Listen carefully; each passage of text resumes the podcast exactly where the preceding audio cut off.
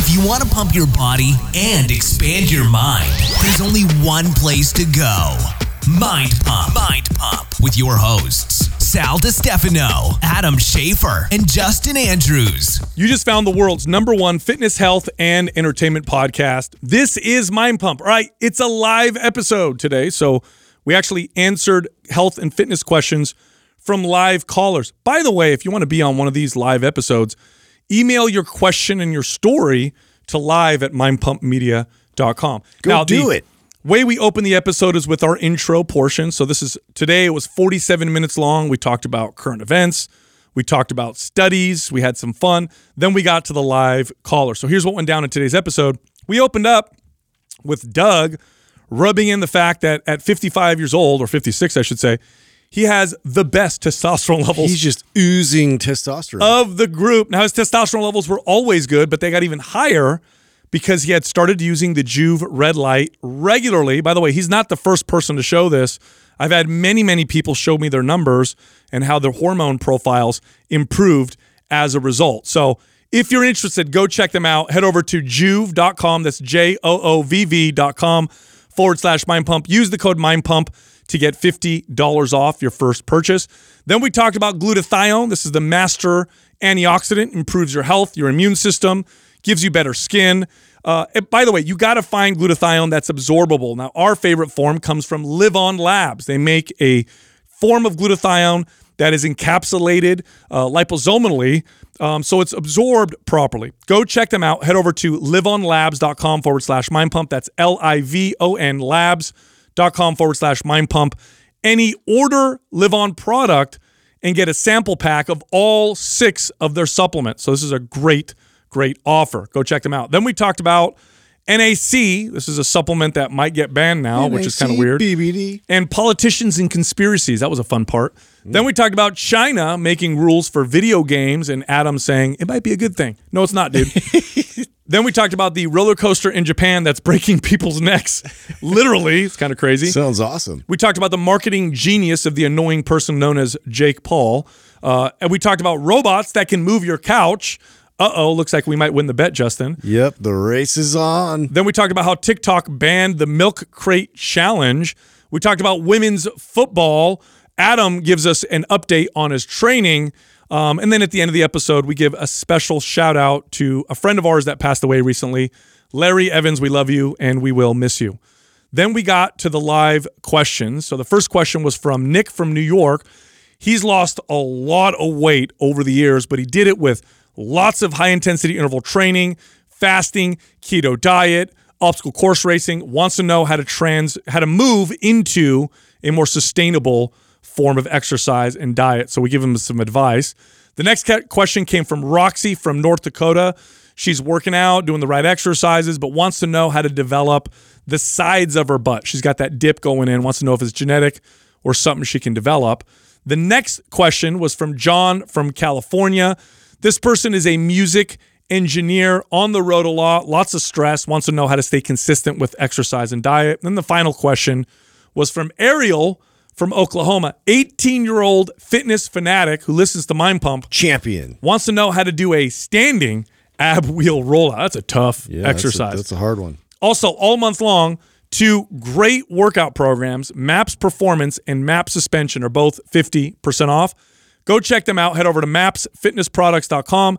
Just use the code September50 with no space for that discount. So I don't want to uh, put any pressure on you guys here. Uh oh, what's going on, Doug? Are we recording this? What are you going to tell us? Please don't apply the pressure. Well, I have to brag a little bit. What? You never brag. This must be good. What? Yeah. So I got back my testosterone results. Oh, God. shit. Let's see. Let me guess. Oh, You're through the dude. roof. Well, it's going to be embarrassing when all you're better than all of us. and um, Oh, I- shit. A, a thousand thirty nine? Yes, a thousand thirty nine, which happens to be up from last time back in March, where I tested at nine fifty four. Oh, you were you were low at 954. Now you're over thousand. Yes. Bro, that is, you know how impre- I swear, at Doug. 55 years old to have numbers like that. 56, by the way. Oh, sorry, 56. Wow. Dude, he's I I'm I look. I know I joke around about him being a vampire. I but don't I'm have- starting to take it seriously now a little bit. I don't think I've ever had a client his age test this high. No, I I've never seen that. No, I had one guy I trained a long time ago who was 40 and he had uh, 900 or whatever. But this is insane. That's the highest I've had a client. I don't think I've ever had a client over This is 900. natural testosterone. Yes, remember last year we did that test with that other company. Yeah, I was around what around close to 600 at that time. yeah, six or hmm. seven hundred. I thought you were. which around. is not bad at all. which is not bad. so like a silverback gorilla. Is there like? oh, Is there Yeah. like a- so what has happened? 600, 900, a th- What are you doing? Yeah. Okay, so the first thing I did is I was very inconsistent with my sleep. Okay. And so I uh, really started focusing on getting to bed earlier and sleeping longer. So my goal has been get eight hours of sleep a night. Which this is something that I know you've been bad about uh, for a long yes, time. Yes, for a very long time, I burned the midnight oil. Uh, you know, all the doctors, like the Ayurvedic doctor I work with, my acupuncturist, all these, you know, Eastern style doctors say you have to be to bed to bed by ten thirty. You need at least eight hours of sleep. Okay. And so I don't always hit the 1030, but I've gotten like around 11 and sometimes 1030. And I've been getting eight hours of sleep on weekends. Sometimes it's nine hours of sleep. And I've been really focused on improving my sleep. Now, have you have you noticed a difference too? Because I mean, now that we have Andrew and Geo, and they've taken a lot of uh, producing off your plate, are you doing less screen time at nighttime too? Absolutely. Yeah. Okay. Absolutely. I bet those two things have made a big difference in themselves. What else? Is it- Okay. The other thing, I, I, I, I say my diet and everything is pretty consistent. I may always- have up you're up my uh, protein though. Okay. I have up my protein some. But your diet was good before. It was good before. My diet was good. I just I think I underate protein a lot, so I up my protein. I don't know if that, that has anything to do with it. Sure. Uh, but the other thing was I'd heard a lot about Joovv and how it helps Ah. increase your testosterone levels. And I think was it Mike Mm-hmm. It's Mutzel? Mike Mutzel who DM'd me and got me doing this first. For so that. I, I've had DMs of guys who've raised their testosterone by 20, 30% from consistent. yeah. Mike went from I think 600 to 900 or 408. So he had a huge Yeah. jump. And so for a very long time, like several months, almost every day, right before bed, I have a, a panel, a Joovv panel in my bathroom. It hangs on the door, and I have a little chair in my bathroom, a like foldable cha- So you're just chair. naked in front of the I'm, red light. I'm just naked in front of this thing. I'm just trying to picture it. Sorry. Yeah, okay. Mm-hmm. I, I can guarantee you it's a sight to behold. Yeah. and, and I How sit. long- It's got to be a big panel. Let me tell I you. mean, I'll, I'll sit and uh, sometimes I'm on the phone with the girlfriend Yeah. at that time. So it can be 20 minutes, it can be 30 minutes, it can be 15 minutes, something like that. But I'm Okay. just sitting there letting Listening. it shine where the sun doesn't normally shine. Right. And uh, I've been doing that v- quite consistently for several months. You know, Ben Greenfield's really consistent with this too, and I don't know if I've ever heard him share. I don't listen to his podcast uh, enough. I wonder if he's actually shared his results like this because you and Mike now are the only two people that, I, that I've seen. Oh, he did. He did, and it went up. And what he did is he put a panel It's like right on your balls. Yeah, un, like he'll he'll he has a standing computer, and so he'll work on it, and Yeah, he'll I've be seen standing there naked, Yeah. and he's got the red light underneath him because Yeah. he's shining it up as the bonch ball area, which Yeah. apparently uh, will increase. So what it does is the red light goes in and it stimulates the mitochondria to produce more energy, and if it's the mitochondria in the testes or the skin or wherever you shoot it, that mitochondria is going to perform uh, better. Did you do this between the 900 and the 1000 reading? Like what? Like yes. when did? oh, okay. definitely, definitely. Okay. So this is uh, the 900 was in March, and I did this in July, I believe, or yeah, August. Wow. Wow. yeah That is so that's, impressive. That's super impressive. Yeah, and you're like the- also you're really like- fucking a bummer Sleep and. Joovv. You're like, would've dude, this guy, we all got COVID. It was all mildish for all of us. But Doug, literally, this is true. Don't lie, Doug. Literally, this is what he said. I feel a little under the weather day one. And then the next day, eh, I don't know. Maybe I'm okay. Date, that was day two. And the rest of us were like, wow, what the hell is going Speaking on? Speaking of COVID, I had someone DM me about because they were they were going through it and they were and I, they've heard me talking about the the me having kind of the long form of it and still having stuff. Yeah. And they told me that uh, they they too had some issues with their their lungs and they had had pneumonia before in the past, so they went and saw a doctor afterwards. And they had them doing uh, vaporizing or nebulizer or what, what one of those Nebulizer, I think. with the, the glutathione. oh, yeah, yeah, yeah. yeah I thought yeah. that was really interesting because I know you had me taking the glutathione religiously. That was like the first thing you said to get on. Well, glutathione and vitamin D uh, are now connected to more severe um, forms of, uh, of COVID um, in a couple studies.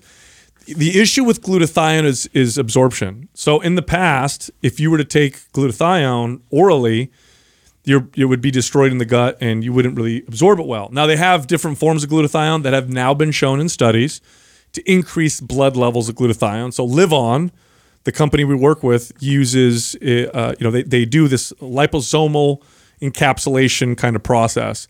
That is absorbable. But if you fi- if you just buy glutathione and it doesn't have this kind of delivery system, you have to take a lot to kind of make a difference, or it won't at all. So you make sure you Where use the right form. Where else would you get glutathione? Like, I've never Oh, that's a seen it until you Yeah, until 'cause- LivOn. Yeah, I'm just curious about that. And two, like you wouldn't find it in certain food groups, like like sulfurous food groups, or like where where would you? That's a good It? question. I know it's it's called the master or something? The master antioxidant. Yeah. and it's in the liver, produced in the liver. Supplementing with glutathione theoretically should improve liver function.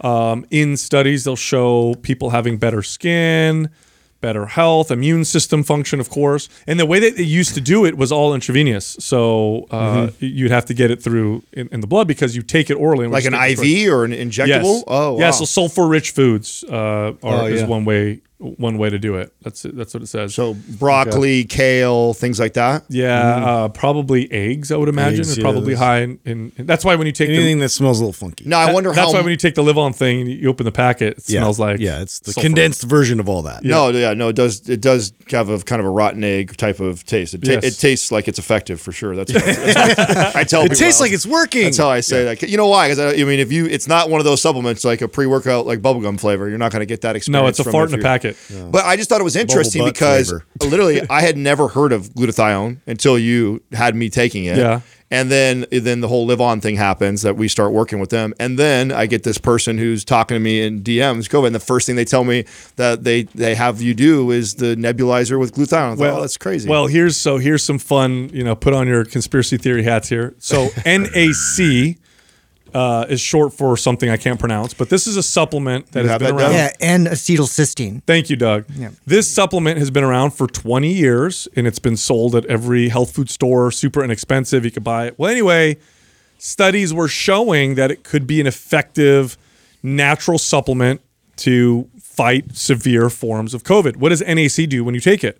It dramatically raises glutathione levels in the blood. Now, here's the conspiracy part. After 20 years of this supplement, which is safe and very low risk and whatever being available, all of a sudden the FDA moves to take this off the market and make a prescription. So now everybody's up in arms, like, what the hell are you doing? Did, isn't this what happened? Didn't ivermectin was it? So everyone No, thinks no, ivermectin is just a horse a horse thing, but it's also that's a prescri- prescribed. That's a prescription drug that's been around for decades. but that- didn't they didn't they shut it down though? Recently? No, what they oh, did. they didn't. No, what it is is that other countries are using it and are reporting that it's effective for uh, for COVID treatment. And now there's some controversy um, surrounding ivermectin, and so you see both sides now kind of doing some funny stuff. People saying it's horse medicine. It's been prescribed probably to over a billion people. So I have some friends the- that, that went through this, right? They got COVID, and their doctor actually prescribed it to them. yes. Yeah. So there's That's so there's- off-label. So uh, okay, is okay, so okay, Yeah, I, won't, I won't roll someone on the bus then. yeah, no, no, it's off label. Are they like not supposed to do that? Like According to the FDA here in the states, no, but you know doctors can they can get around that. In India, South America, Africa, Brazil, uh, people are there. It's it's standard of care for some areas for for COVID. Um, so that's where the controversy is. But that's a prescription drug. It's been ar- available for decades. The NAC is the interesting one because that was a supplement, and all of a sudden they're like, ah, we're taking this off the market. Isn't that nice? that's Yeah. weird. so convenient. Was it really timed like that, or is are you? Yes. Oh wow. Oh yeah, out of nowhere. So it wasn't like six months before the pandemic. No, it was man. like right when it. Yeah, dude, it is really annoying. And you got you got to, you know, and again, I'm not saying that this is a true conspiracy or not, but Boyd is that do these regulatory agencies work in lockstep with uh, big pharma? Oftentimes, in fact, most of the time, people who run these regulatory agencies before they did that were, uh, you know, on the panel or boards for these pharma companies. Yeah. So what? So the the Well, way you know it- that's happened with it's the FDA guy, right? The is it the the the guy who's who was he was FDA executive and They go back he- and forth. now he's for I think Pfizer or one of those. They com- go back and forth. All this happens with banking regulations. It happens with business regulations. It happens. So what happens is, the, you know, the thought is, you're a big pharma executive. You're lobbying government all the time because government regulates your industry. So you're stupid not to, right? So if you work in an industry that's heavily regulated, by the government, they can dictate your success or not, right? So what you do is mm-hmm. you pay lobbyists to go talk to politicians. What can we do? And then you make, I'm sure there's deals, and you become friends. And then next thing you know, when I retire from far, you know, you know, Pfizer, I'll get a you know a nice position at the FDA, or vice versa. When I leave the FDA, I'll get hired as a consultant for I. I find it so company. interesting when something like that happens, like how divided the two sides get. You get one side that goes so hard conspiracy, like it was all planned, and it's Yeah, like, and then you have the other side that just dismisses it like it's not a big deal. It's Like, like, humans don't do that. Yeah, exactly. Like, oh, you mean to tell me like somebody who's in that position doesn't ever manipulate power? Like, come on. We've never seen examples We of see examples of that all the time. Dude, so give me a break. But then you have the other side who's just like it blows it into this massive conspiracy and stuff like that. It's like you know, I think we're somewhere in the middle. Can we just look at yeah, like how they're profiteering? You know, just look at the money, the money, aspect of it. Not even the conspiracy of the global. Oh, they're trying to, you know, kill us all. No, just like where's the money going, and who are they trying to snuff out of this entire process? Yeah, and it's it's also I mean, come on, let's be honest, it's human nature. Okay. I've owned businesses for since I was a kid. And if you're my friend and you come into my business, Right, right. you're gonna pay less or nothing Right. than th- this unknown person. Right. I, give favors and I treat people I care about and know personally differently than strangers That's why all the time. relationships are like one of the most important. Yeah, things. so take that to the extreme level, right? Let's say you're a super integrity government official. Let's say you're super honest. It's hard. I know. that's kind of can't say that with what's a that called? That's straight called an oxymoron Hey, right there. hey, Cannot say that imagine. with a straight we got to play the, the little, magic. little big league. Is there is that a Fucking- thing? Is that that's a unicorn? Play the play the mu- the magic music. Well, let's just say, for example, that was Let's, you, yeah, right? let's, let's pretend in Yeah. fairyland. And let's say let's say that's me. Let's say I'm I'm the Mr. Integrity government guy. I'm going to do everything honest. and then Adam runs one uh, you know defense company, private defense company, and then there's four other guys and they come and they present to me. Adam is ahead because I trust him. I know him. You know, I care about the guy. It's just the way it works. So Yeah. to say that doesn't happen, like, come on. You know, I think it, it, to, to take the other side, I do think a lot of people get into public service things with with the right intentions. Yeah. But in order to climb all the way to I the think that's rare. I, I do. I think it's a little rare. I don't know. Maybe it's. I think it's very rare. maybe it's maybe it's not as rare as you think it is, and but they're quick to get do you know? manipulated. Do you know the way it used to be? what? You should get shut out right away. Well, the way it used to be was if you worked uh, for the public, so you worked for government, that was not your job. You that was part time. You Right, either was like volunteer, volunteer, right? Yeah, Yeah. or it was like a part time thing, and you did other shit. When it became a career, now you've got. so- I mean, have you seen how long people continue to get reelected over and over and over and Oh, over? It's God. like it's it's like guaranteed. Like no one's gonna kick you out. There's well, no that's threat. why, yeah, it's hard to get them to fight anything controversial, you know, because they always want to make sure that they're going to be reelected. Oh, it's, Well, I imagine what you're alluding to right now too. The the most powerful part about being a public official like that is the relationships you make. And it's probably less about when you're in office, and it's more about Dude. what hap- the lifelong relationships that you build Bro, do after you, know, that. do you know what your annual salary is if you work in Not very Congress? much at It's like all. 200 grand a year. yeah, yeah. The president's is like three to five hundred. 400, I think. Yeah, it's like I knew it was that range. How in the hell are they millionaires when they get out of office? You know how many congressmen All the people? special interest groups, it's fucking, dude, come on. it is. It's, wild. it's like everybody sees it. Like, let's just talk about it for once and be honest. Like, it's just ridiculous. The oh, I corruption. have, speaking of corruption, crazy government stuff. Did you guys see the? This is really interesting. I couldn't. I'm so excited to talk to you guys about it. I hope you haven't read it yet, so I could share it. Did you see what China just released yesterday as a new law? As a new law, was it the kids can't play video games? Yes. I saw that. It was like What? three hours a They're- week or something No, no, like no. They're limiting to one hour a night No, between the. no, a week. No, no, no. It's one hour, one hour a night between eight and nine p.m. Oh. they and then they. So it used to be this. I didn't know they had already done this. So it was already limited to one hour a day plus three hours on weekends and holidays. Oh, I didn't know that. And Okay. they've now cut out the weekends and holidays, and it's purely one hour. And they're holding all the gaming uh, consoles and companies accountable to this. So that I mean, if you if you log in to play a game, you're on. They have an IP address, so they Yeah, can yeah, track all this. So they are going to be holding the companies responsible to make sure they put in the right barriers to keep these kids. and if they exceed that, it's going to go against their social credit score, I'm That's right. sure, which is then going to fuck now, them. here's what I want to talk to you guys about. This is this is the interesting part about you know, communist countries that have all this Oh, control. you tread carefully. I know, I know you're gonna this this gets your your liberty cackles going like crazy. Oh, I feel and- them and- already. But and, and and I'm going to play this game because I don't I don't of course agree with this. But when you have so much control, data and and on on all your your population people you can see things quicker than like us in a free society. A free society we allow everyone to kind of do whatever they want and then over time we do research and we look back like oh that was a bad idea for 10 years to do this. Now we've learned and we go the other direction right? So that's the beauty of a, a free country like what we live in. The the positive thing okay if there is anything of living in a communist country that has real-time data control of everything they can see the writing on the wall a little bit earlier so my thing that I was telling Katrina last night, I'm like, you know, agree with this or disagree with what China is doing. There's something for us to learn from this because they know even more about the You long. see how de- detrimental those behaviors That's are? right. They've got all the data to support what's been happening to the kids in the last decade that have been playing.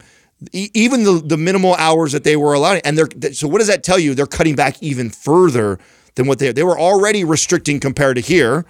And then after a decade or so of data on all this stuff, they're pulling back even more. You know, that's always the the allure of Of course. of, of power and control. Of course. is that Yeah. we know better, Yeah, we know more than you. and if everybody just does what we tell them, then we'll be better off. Now, historically speaking, freer societies always do better, Well, and they to- give you that choice, right? They always do better in health, longevity. They do better in you know quality of life and innovation and uh, you know all almost everything. Ingenuity. Yeah, they do better. Now think about it this way. And by the way, this is this is the same thing as saying you have kids, and you know what? If I could just control my kids, and they Right, do every- right. imagine if you raised your kid that way, where they did everything you said exactly because they were afraid of you.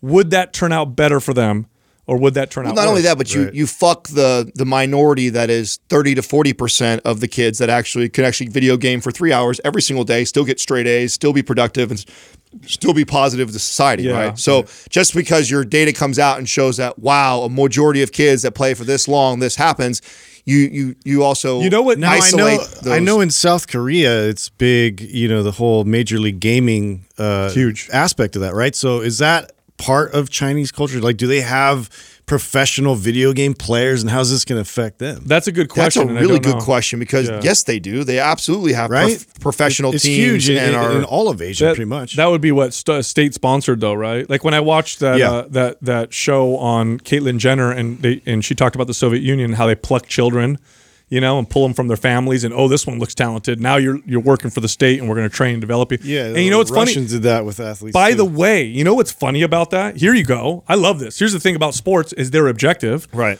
Why does America generally out compete the Soviet Union and China? By the way, Well- China has how many people? 1.3 billion. Okay, so they have way more people than we do, and they pluck kids and sp- and they, they find talent. They actually spend a lot of money and energy on this, and yet we kicked their ass at the last Olympics and the one before that and the one before that, and we did this often with the Soviet Well, Union. but yeah, but okay. Again, playing devil's advocate here, you there, there's definitely a, a genetic advantage. Soviet Union. What are you what are you gonna Okay, say? no, them they, that's Well, di- that's a difference. and- and it's- they actually normally they normally win until we kind of piece together what it was that they were doing. in, and then we, in certain sports, they definitely were they did. yeah in the Olympics back? I mean, that's who uh, Jenner beat. Yes, was a- but was a- generally speaking, the U.S. being a smaller country with way less of a population, people pursuing their own self interests. Remember, Caitlyn Jenner's story. Nothing was state sponsored. Did it on her own. Yeah, she he had to figure that out though. He figured that out, put that work in, And it works. Where in somewhere like Russia, they they force it upon you and get there. So they may get there fast. It's just like this the argument we're making right now with China. Like they may figure out this video game thing with kids faster than we do uh, as a free country because they have more data to support it. And then Do they figure it out, or are the people being forced? Here's what's happening: they are taking the place of your parents, and they're trying to take a pla- taking the place of mm-hmm. religion. Listen, I, spiritual I have practices. not by no means defending this this comment. What I'm saying, and my point is, is that there's there's things to potentially as Americans to learn from that. Not As oh, if it's a petri dish that we're watching sort of like unfold. And what to learn from is not, oh, this is how we should run our state. That's not what the fuck I'm saying right now. Yeah. It's that, oh, wow, they have some research and data on and controlled stuff that we don't have yet, that we have to wait longer for because we live in a free country and that we we have to get that information. Has that information has to be given to us Has to be over volunteered. Okay, That's so- right. And then then we can go back and go like, oh fuck, what we were letting our kids do all day long maybe wasn't a good idea. Well, you do know. So the philosophy behind communism uh, in some of these totalitarian uh, systems comes from Karl Marx, right? Marxism from Marx. And if you read Marxism, the whole theory was that the working class, right? and They broke people up by working class and ruling class, and other, you know, modern variations now divide people differently. But it really was the working class rises up, does this revolution, takes all the production and owns it all and d- divides it up, and then eventually government disappears and everybody works together in harmony. This was now it never works this way, right? It always turns into death, destruction, Why does government never disappear? tyranny. Hmm. So the idea is, gosh, if everybody just worked together, how much better off would be. That's true. Here's the difference: we have to voluntarily do it. Yeah. Being forced is anti-human nature. So would it be better if children played less video games because they had their parents raise them a certain way and there were good structures and Or they just Yes. decided on their own to play less. yeah, especially that, right? Or is it that we force them? You know, Yeah, okay. then There's a okay. You guys gotta remember this too. You don't allow your kids to regulate their candy consumption either, but do you? No, but I'm a parent. They'll be educated. I'm their about parent it. though, and it's very different. I'm with them. I Yeah. love them. I support them. Well, this talk is the about this is what I'm trying to say though. That's They're the- trying to be the That's parent. the part where we we learn about that. We don't we don't learn from Yeah. oh what they did as far as a government and we should adopt that. But we learn from the fact that they're on. Like, to why s- are they doing Yeah, like- why are they doing something like Right. this? And and Yeah. maybe there should be as parents, all of us should have more communication or It should be somewhat alarming. or right? or as parents, we should just become a little more aware of this. I mean, how many how many parents are out there right now that just don't think anything of it? Like, oh my, uh, who cares that my kids Yeah. on the video game for six hours a day every single day? But you know what though? That, that what's interesting about that is sometimes we get a little scared of certain things, and there's definitely uh, a, a spectrum here, right? But you know what they show with kids that play lots of video games who are also not dysfunctional, come from good family, that stuff. They tend to be better. You can spin every create- no, I you mean- and I both know you can take a study and spin it any way you I'm want. not spinning it. I'm literally they show that these kids are becoming better. Uh, they're good at tech. They become good at, at planning. sure. Good at AI. Look at the the future of They're calling technology. it. They're, they're, they had a bunch of research around the, the what's going on in the brain stuff like that. They're calling it uh, spiritual opium. So that's what it's been coined as over there. Weird. Yeah, because of the addictive properties and uh, it sucks them in like that, and That's then probably makes them like zombies when they. You know that. You ever seen your son play for hours on hours, and then what he looks like them afterwards? Out is, yeah. That's Yeah. always Yeah, a of fight. course. No, I'll tell you what. I, I mean, again, it, they could pass a law that makes everybody eat healthy, and I agree with the eating healthy part, but I disagree with No, the- and, and again, Forcing I would part. never, uh, even for a fitness professional, and I know people, this big thing's been going on, right? This division in the health space on the whole COVID vaccine thing and Yeah, yeah. eating, and then the people are like, oh, we should mandate eating healthy, or I don't believe in any of that. I don't want government mandating anything. My point of this discussion and bringing it up is that you know everybody wants to, you know, because we are the free country and they they are the communist country. We want to. The, everything is bad. Everything is wrong. It's the they're- they're- force they're part that's bad. I get what you're yeah, saying. there- but is there some advantages that they have temporarily? And one of the advantages they will have because they have so much control, they have they can get on top of things maybe a little bit quicker than we can because we have to wait for our free society to figure it out themselves or divulge that information for us. Well, peering into that and seeing that, I think is is something instead of just disregarding it because it's government ran and they're it's like. But as a mm. parent. I feel like you have to maybe wake up or open your eyes a little bit if it's something you don't pay attention. Now, if you're a parent already and you're aware of this and you're monitoring your kids and you think they have good balance and they have good social skills, and then to each their own. That's the beauty of America. You know what the, Yeah. the the the drawback? I don't know. This is a drawback for any society, but even for free societies, is not the lack of control and laws. It's that uh, it's the the challenges aren't because we don't have enough laws and regulations. The challenges are because people are not people are less spiritually healthy wisdom is lower and you if you have a, a freedom to do whatever you want but you're an unhealthy person you're going to make bad choices no matter what. So a lot of it isn't the top down it's much lower than that. Like we people are belong less to groups and have less support. In the past it used to be church and neighborhood events and neighborhood barbecues and you see less of that less kids now have two parents that are really connected a lot of kids are getting raised by one parent that makes things very very challenging you're noticing there's this kind of loneliness effect that's starting to happen uh, people are, are, are and and that has far reaching effects regardless of you know, the I, way society's I, I get all that and agree with all that. Um, but I also have been somebody who was a, a gamer for a long time. And it, it wasn't until, you know, almost 30 years old that I kind of put the console down. And they have gotten incredibly good at their jobs. Yeah.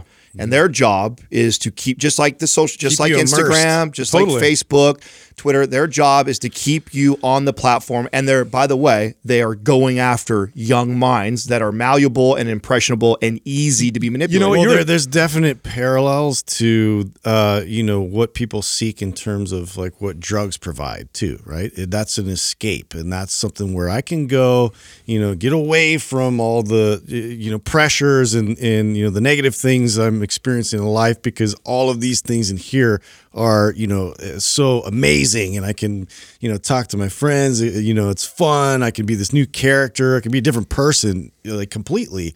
So you know, there's just there's some sense of that. Uh, the way that they built these video games being so immersive, like you could just get lost and stay there. Yeah, totally. And, and spiritual opium. I think it's a beautiful name Yeah, for it. It is, and I I tell you what, uh, you're the perfect person to ask this, uh, Adam, because you're such a self-starter, self-motivator. You like to, you know, have the choices and the freedoms to make those decisions.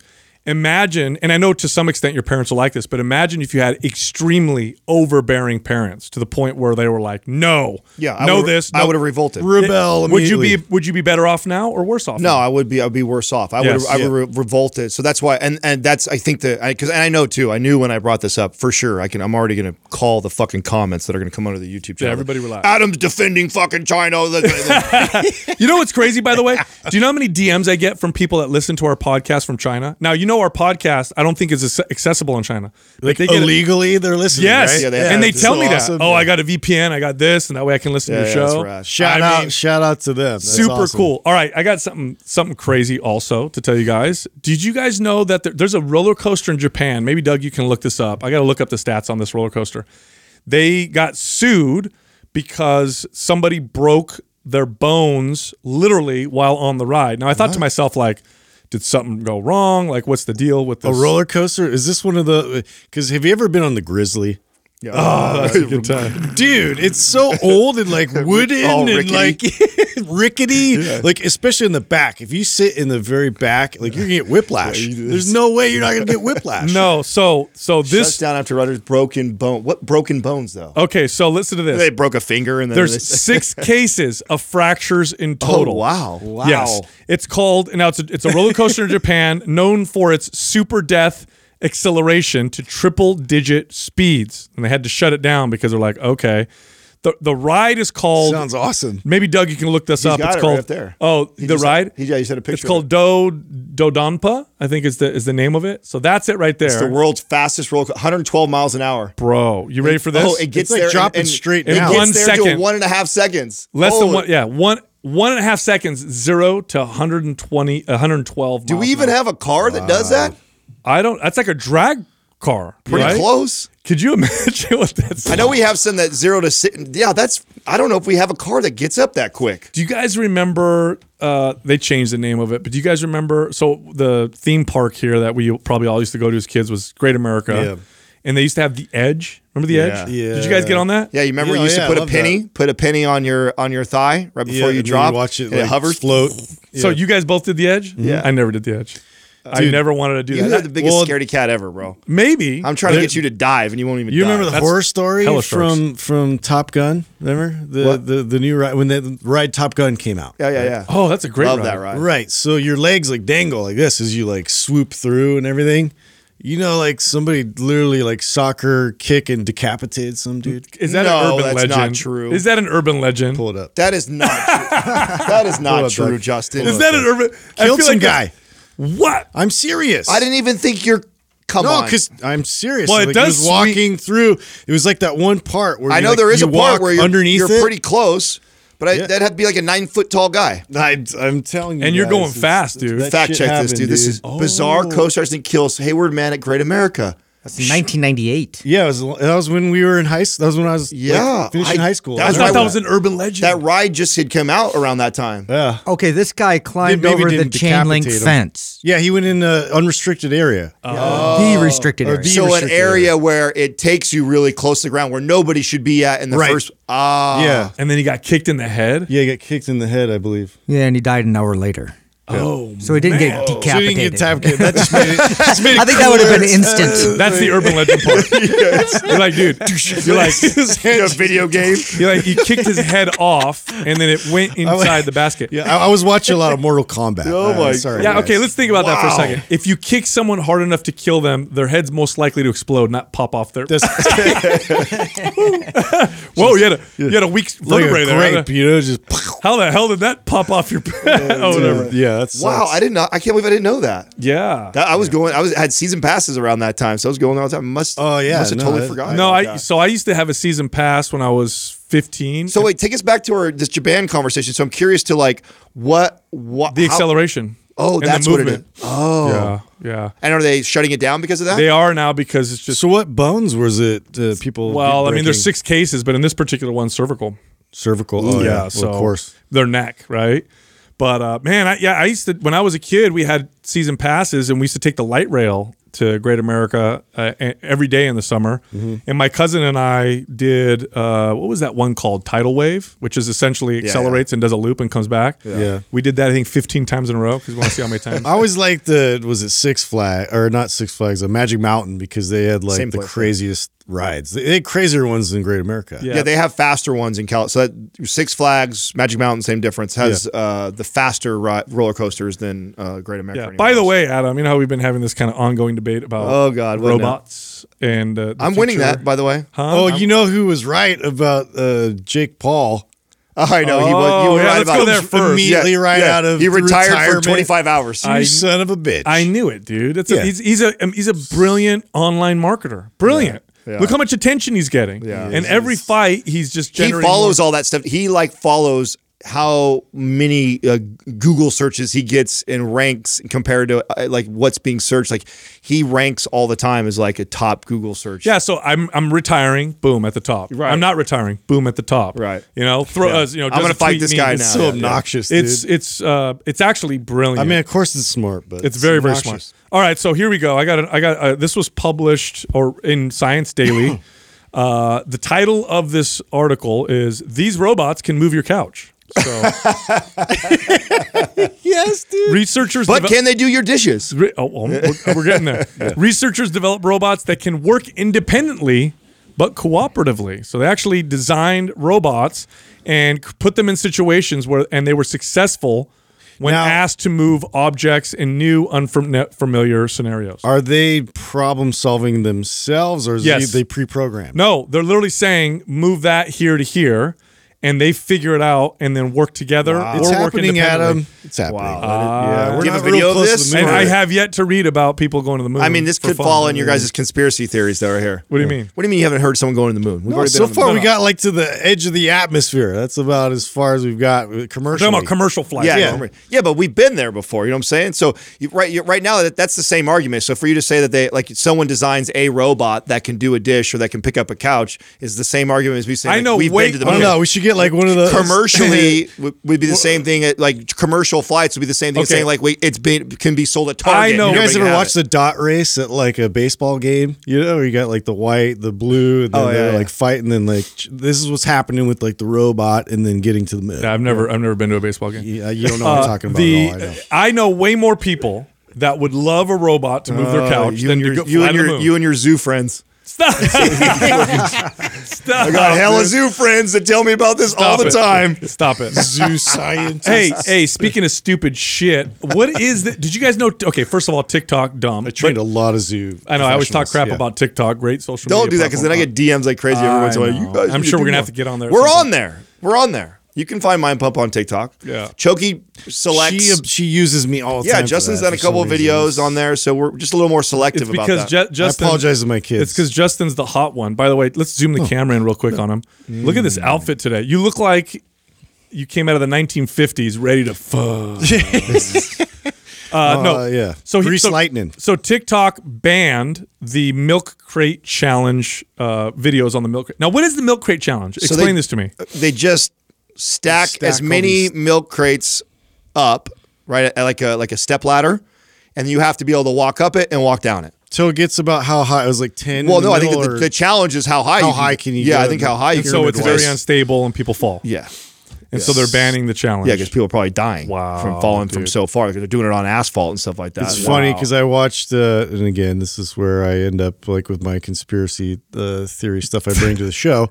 Um, there, there was this like some some kind of like ritual uh, uh, that these Freemasons do, where they they have like some kind of step pyramid and then you get to like master level or something and so they're like oh you guys are actually performing some occult ritual don't even know it. Oh, I saw that. and i was just saw like what Oh my! So this is how. So you want to talk about how China beats us? This is how they beat us. They put out stupid challenges, and then they watch all of our kids kill yeah themselves they, everybody's just with stupid shit. Now, okay, like tearing their acl interesting that they they banned this one. Did they ban when they did the Tide Pod challenge? Remember when that was like going viral? yeah, they banned that Did, they TikTok ban- did.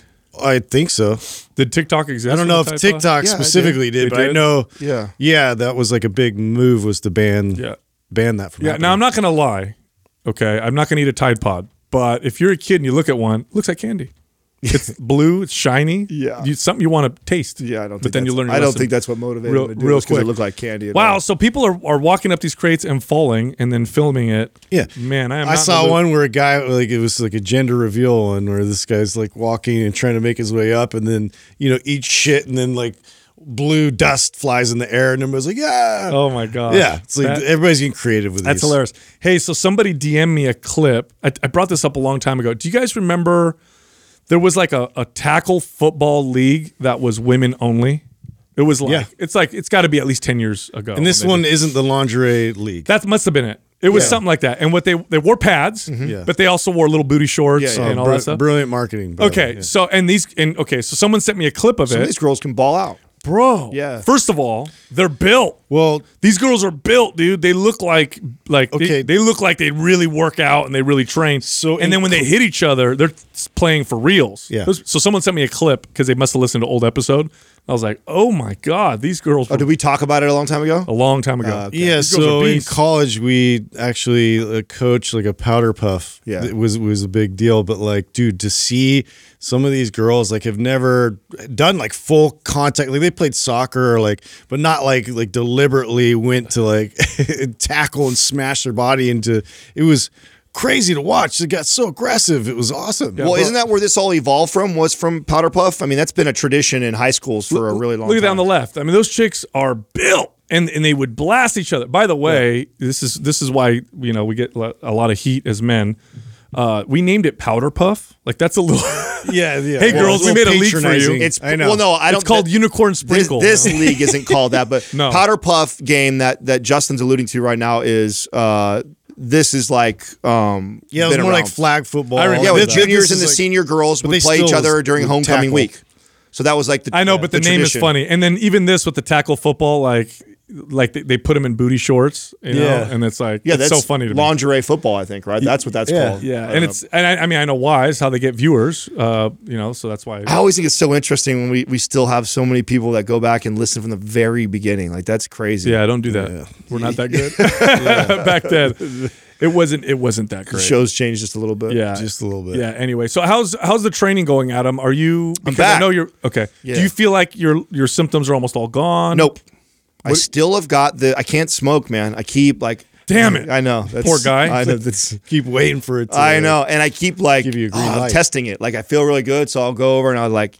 I'm smart enough now to not go like full on. By the way, we're a fitness podcast. He's talking about weed. Okay. yeah, yeah. Oh yeah, that's smoking cigarettes. Big Uh, difference. Yeah. weed's yeah, okay. and I, you know, I know everyone. Well, you eat the edible, I, and I got to order some edibles. I haven't ordered edibles uh, in a long time. But I you, here's the thing too, uh, and what I missed, uh, what I'm missing the most about cannabis. And I actually, I'm glad you brought this up because I actually wanted to tell you guys and, and share this. I didn't necessarily need to do it on air, but um, man, when I, when you have it for a long time, and then you have just a little bit, boy, uh, the the creative juices get Oh, it's flowing. euphoric. I I- I'll have to show you guys my my notes in my iPhone. I mean, Now, does I- make sense, though? I mean, I must have. Oh, yeah. 'Cause sometimes the notes are like- Well, no, you're right. Like A lot of you gotta throw away. So literally, I mean, top ramen flavored cereal. It's fucking. I mean, brilliant. every aspect of our business, right? So every revenue stream, flavor. everything going on, which is a, a lot of things. Solar powered shoes. A lot of things going on, and yes, truth be told, maybe five of the seven ideas are bad, Mm-hmm. but then there's two that are like gold and like that I have to implement and get going and work on. But I mean, I, it really does, uh, and I noticed it because I haven't for so long. Like like anything else, it, it loses its effect if it if you consistently do it every night. I don't get that same Yeah, crazy your tolerance get built. yeah, that crazy, cra- even your, your tolerance get built, you get adapted to it. I don't know what it is also that's happening, but by taking that break and then having just a little bit again like that, it just my brain was on fire. I couldn't, I couldn't go This to is how you hack psychoactive substances, and this includes caffeine. Like, go off caffeine for a week, take a little bit,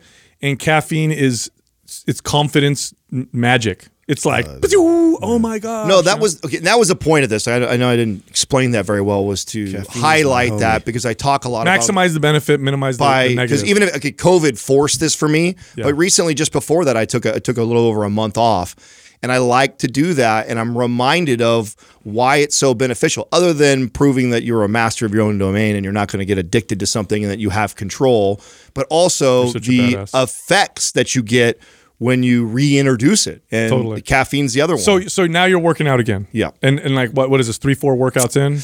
three workouts in right Yeah, now. and how's it feel? Uh, is I it hard to gauge the intensity? Yeah, dude, I was so blown away. So I did um I did single leg deadlifts with 20 pound dumbbells. So you're like, I'm going easy. Yeah, which is like nothing. And I I, I, sh- I did do some body weight squats to to warm up. I warmed up, did body weight squats, did a little bit of mobility work, and then I did single leg deadlifts with 20 pound dumbbells uh, for three or four sets. I can't remember. And my- I'm so lit up today, dude. I cannot believe. that weird? It is weird. I know. I mean, here here's a lesson. Here's the here's the mistake I made.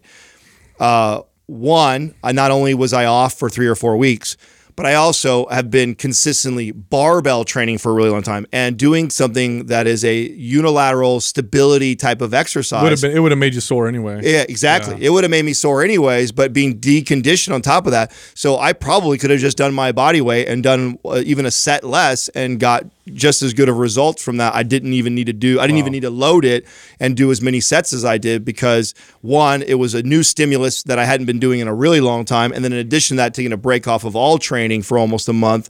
Uh, yeah, still overreached. Yeah, my hams and de- and glutes are, are hammered too, but I did something different. I didn't do. Yeah, you're, I was doing little- like give you 400 a pounds. your volume's a little bit different than my Just volume talk right about now. that on the. No, it's uh, it really makes a huge difference when I take time off, even though I go easier and I think I'm doing. Oh, this is gonna feel okay. I always overdo it. It's such a crazy mental game, isn't it? It's Oh, like, yeah. It's like literally you can, and you know what's funny with the muscle memory? You just gotta like send a tiny signal, That's and then it. it. starts to kick. I can already tell a difference in the way you look just from three workouts. I, what I'm really good about too is that you know again I, we were talking about this earlier that I am on or off the wagon type of person. Well, as soon as I'm back to training too, like I always tighten the diet up better. Like yeah, even though I go wasn't, hand in hand, huh? yeah, even though I wasn't really bad, um, you know, I allowed like we had some Katrina had someone had brought some homemade cookies that I had in there, and uh, we had we ate out once or twice more than we normally would have. So instantly, as soon as I get back to my training, like just because, it, and I, I used to stress this to clients all the time. It's like you you can't out train a diet. If you eat like shit and you think that going to the gym and training really hard is going to get you to your goal, and you're just not going to worry about what you eat, like it's just not going to happen. Dude, good luck. Yeah, and when you dial them both in right away, you can really make moves fast. It's the inconsistency in one or the other. If you're half-assing the diet, but maybe you're training really good, or you're on the diet, but then you're half-assing your training. The combination of being dial on your training, dial on your diet, and you can move the needle pretty quick. Now, Justin, are get you a full ass. Are you are you staying consistent even though you're doing hella moving by yourself? By the way, I would like to I would like to throw that out real quick. Yeah, You decided to move your house by yourself. I which is did stupid. move my house and my gym and everything included with that. So, So are you not working out on those days? That's a lot of work. well, the first day I did like an idiot, and uh, you know I paid for it going into it. But then, so I, I, I made a point the the next few days. It was three days in a row. Uh, those other two days where I was just like just totally taxed and spent. So um, I didn't work out. Uh, was it Monday? But then Tuesday I worked out, and I've I've been definitely monitoring my intensity. So I've brought my intensity way down. I'm just gradually kind of bringing it back up again. But yeah, dude, I was I was so taxed and like overworked, uh, and I, I wasn't sleeping well and stuff, and so like I totally overdid it by just trying to take it all on myself uh, instead of hiring it out. You know what are you gonna do? Yeah, you got to you got to balance that out because that's uh, hard labor. Oh, it's always it's always harder than you remember. And that's the thing. Is like I I kind of remembered, but I thought I didn't really have that much stuff because I saw the boxes. I'm like, ah, this is no big deal. Just put boxes uh, away. Well, you get why we are constantly on the show preaching about uh, overreaching and overdoing it and doing too much because here we are. 20 plus years, all of us have Experience, experience, wise and old. Yeah, and, And we still, still fall for that shit. Still do it, you know. Totally. So you know Like, that I'll be fine. I mean, you guys do this, I'll be fine. Right. Well, so you know that it, as as experienced as we are, and and constantly talking about that, you know that the average person they still do that. You get you know because you're motivated. You're you're motivated. You're hyped up, and you and Mm-hmm. you wanted and you thinking ah do more, do another set. It's like I constantly am having the the opposite conversation when I know that it's first time back in the gym in a while. It's like okay, I I need to get in here and do this. And honestly uh, what I try and tell myself is, okay, I need to be in here for about 45 minutes to an hour just so I can get back to like committing to the time. in the But you gym. can do mobility, But I need to be breaking it up with some mobility and stretching Yeah. in between and kind of a breath work Mm-hmm. or I, I, isometric stuff. Like, yeah, I, I can't be doing like a full routine for that entire Mm-hmm. hour or else I'll have overreached on every muscle group. Totally. All right. Um, so I, I wanted to put this out there because uh, you know we always have a lot of integrity with our audience, but also because I think this is important to uh, some of the people that uh, we care about in our lives. And I saved it for the end of the of the intro because uh, you know we do a show and we really want to help people with health and fitness, and that means when something hard happens in our life, you put that aside so that you can you know you know we feel responsible for the people watching the show, but I also feel responsible to the people in my life that I care about. And uh, somebody very close to us uh, recently passed away, and I'd like to give a, a very very special shout out to Larry Evans, and you know, a- a good friend of mine. He's actually one of the people, probably one of the reasons why Mind Pump even exists. I, I don't think Adam and I would have met had it not That been. was the connection that kind of started. He's, That all. was the connection. If, if you've listened to the podcast long enough, one, you've heard us drop that name more than once. Uh, very two- special person to us. Two, you've heard uh, Sal and I talk about. Uh, we have a you know select few friends that we share that um, we didn't know we shared originally, right? Like before we had ever met. Uh, we had these friends that would always talk, and they're close friends, really close friends of both of ours. But yet Sal and I had never crossed paths, and they would always tell us like, "Oh, you, you got to meet Sal. You got to meet Sal. You guys, you guys got to do something together." And it was crazy because uh, Larry is one of these guys. He was somebody who Sal hired uh, years and years ago, and then I had the pleasure of working with him as a partner um, at one of the gyms, and we worked together for years, and then became very good friends after that. Remained in contact forever, and he would always tell me, "Oh, you got to you got to meet this Sal guy. You got to get together." So He's, he was um, uh, one of the. I, I, I hired him, and you know he would say I mentored him. I learned as much from him as he maybe says he learned from me. He was one of the most uh, gifted and talented individuals I'd ever met. officially the best, bro. He was the an incredible communicator naturally. I mean, this guy walked into my gym and he comes in in a basketball jersey, basketball shorts, and he's like, "Hey, you know, I, you know, I'm looking, I'm looking for a job," and I felt his energy immediately, and he's so likable. And I said, "Come back tomorrow and let's let's talk. We'll do the interview." I hired him on the spot, and I'd never met anybody who could make anybody like them so easily and effortlessly. Like old people, young people, didn't matter where you came from, didn't matter anything. He, if you met him and you walked in and he was the guy giving you a tour of the gym, you were going to sign up and you were going to do whatever he said because you love the guy. And this is just the energy that he that he brought to everybody around. him. He touched so many people because again this talent that he had just a, a incredible person. And you know, you, end up losing touch over the years because we didn't work together anymore, but always in each other's minds and hearts, and so much respect for the guy. And you know, for I, I feel so much for his family. It's really hard to even talk about this, you know, on the on the podcast. I don't but- know if I've ever shared this story with you, um, but memory pops up of my first experience with Larry. Um, he was a record holder, so he broke like almost every sales record in the company. Like he was unbelievably talented. What Sal's talking about. And uh, I, I knew of him for a couple years before we even met. And so in 24 hour fitness back then, it was very competitive, right? So you had a what they called a PPR, And this is also we've talked about how I knew of Sal by his name before I met him as a person because he'd always be ranked in the top. And so those of us that were always in the top were always watching each other. Yeah, so you knew each other because Yeah. of that. So you, you even if you didn't know each other in person, you knew of that person because they were consistently at the top and you were competing with them. And Larry was uh, probably dominated for the longest than, anybody else I know in the company. And uh, when you when you win that often and people don't know you, rumors start happening. Oh, he cheats. What's he doing different? It's like like people would say that he was cooking the books and all, and and then I get this call that I'm being promoted to the Hillsdale location, and Larry was being transferred over there to be the GM. And they at the, their idea at this time was that was one of the super gyms. Larry was the top performing GM in the Northern California. I was the top performing fitness manager, and never had they tried to pair the the two up like that before. And they wanted to see what we could do out of there. And uh, and I, I remember all of my buddies that were working for the company were like they were so excited because then I get to go find out is this guy and they were all already everybody was talking to me about find out is he you know is he cheating or what's he doing? Is he kinking deals? Like and and I remember getting the phone calls for the first week as I'm I'm working with Larry and just like Sal saying like he's his energy was so contagious. He was such a happy go lucky person. I didn't know a single person that would meet him and not just instantly fall in love and he had that ability to transfer that to a guest who had just walked in the gym and had never never met him before and you would watch him do his thing and the guy would just do unbelievable. It was the first person ever in my career that ever bumped one of my deals. So I'd never experienced that before where somebody else took a deal of mine and and sold something. And in sales, that's a big deal, right? If uh, you you find somebody really ton, I was known for that. I know you were known for that. I know that you would probably have your counselor turn a deal over to you, and then after they saw you, boom, they would spend double, triple that. Well, I was known as that guy, so nobody did that to me. Nobody could come over the top of my presentation and do that.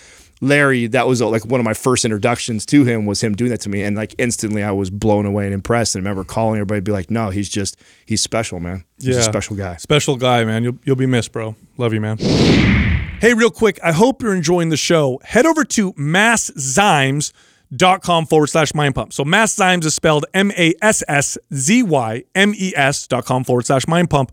This is a company we just started working with that makes some of the best digestive enzymes you can buy anywhere. Now, why would you want to supplement with digestive enzymes? It helps you utilize the proteins, fats, and carbohydrates more effectively, helps you with digestion. So if you find that you get a little bit of bloating or constipation or gas from changing your diet, enzymes can definitely help. In fact, this is a product or these products I have been implementing now regularly. And I, somebody who suffers from gut issues, has noticed a pretty tremendous benefit. Now I can eat more food, fuel my body, and not feel bad like I used to before. So head over to masszymes.com forward slash mindpump. Use the code mindpump10, so that's mindpump10, for a discount. All right, enjoy the rest of the show. Our first caller is Nick from New York. Nick, what's happening, man? How can we help you? Hey guys, how are you? Um, I started my fitness journey in 2017 around like 275 pounds. I'm 190 now, and I got into OCR training and Spartan races a lot.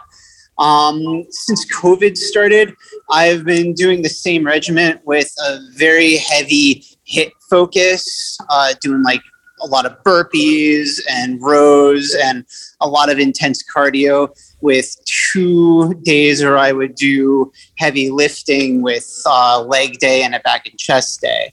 And I also did intermittent fasting with a one hour eating window along with keto.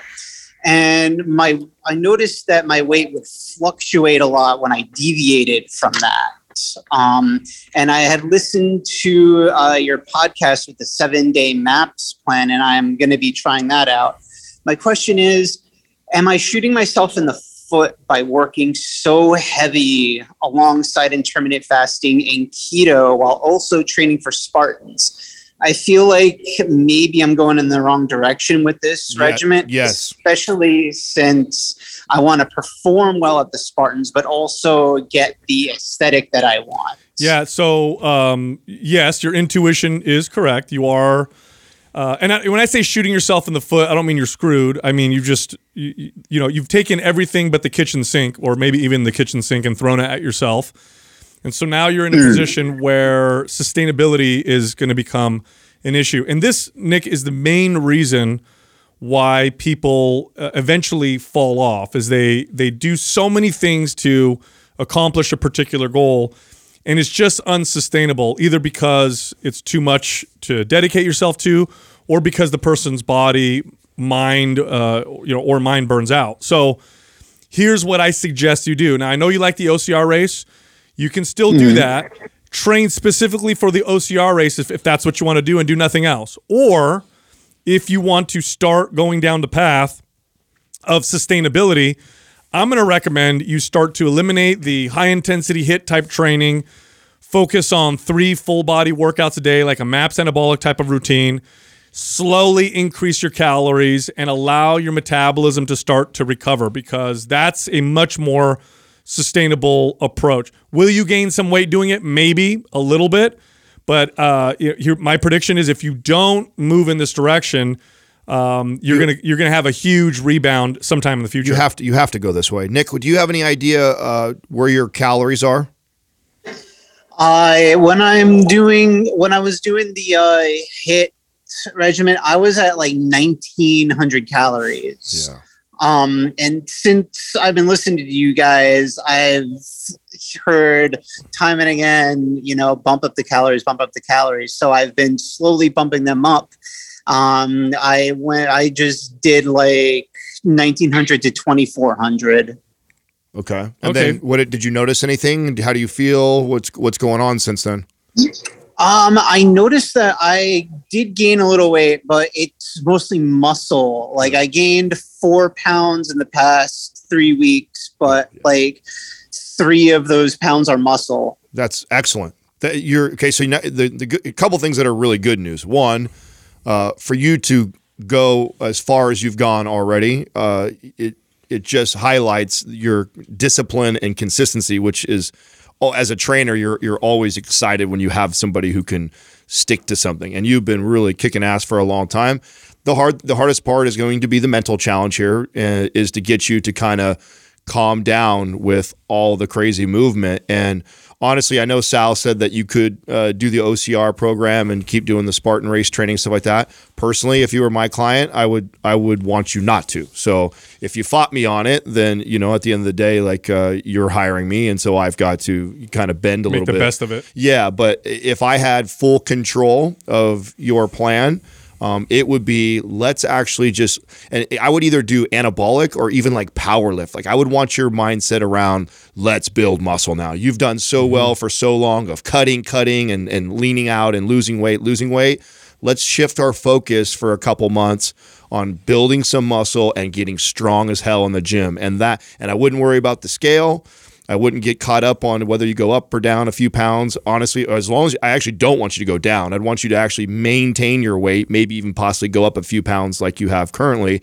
And the main goal would be how high can we get these calories without you putting on any body fat or ex- mm-hmm. excess body fat, I should say, and how strong can we get in the gym? And that is our main goal. Walking is fine. So if you've already trained yourself to be running every day and doing lots of stuff to ask a client like that to go from seven days a week of crazy movement down to three days of strength training that's it but uh, what i would say is listen uh, uh, on your off foundational days like because anabolic's a three day program trigger sessions and walking that's it Yeah. and- Yeah, I think. Um, yeah, I definitely would echo what, what Adam's kind of suggesting with that. But I mean, you, you did all the work to get to where you are now, and and, and losing the weight, and uh, you know, and you're a busybody, and you want to keep active, and and really like the the psychological challenge for you right now is to find what out there is sustainable for your lifestyle. So, what activities, what things can you promote that you can continue from here on out?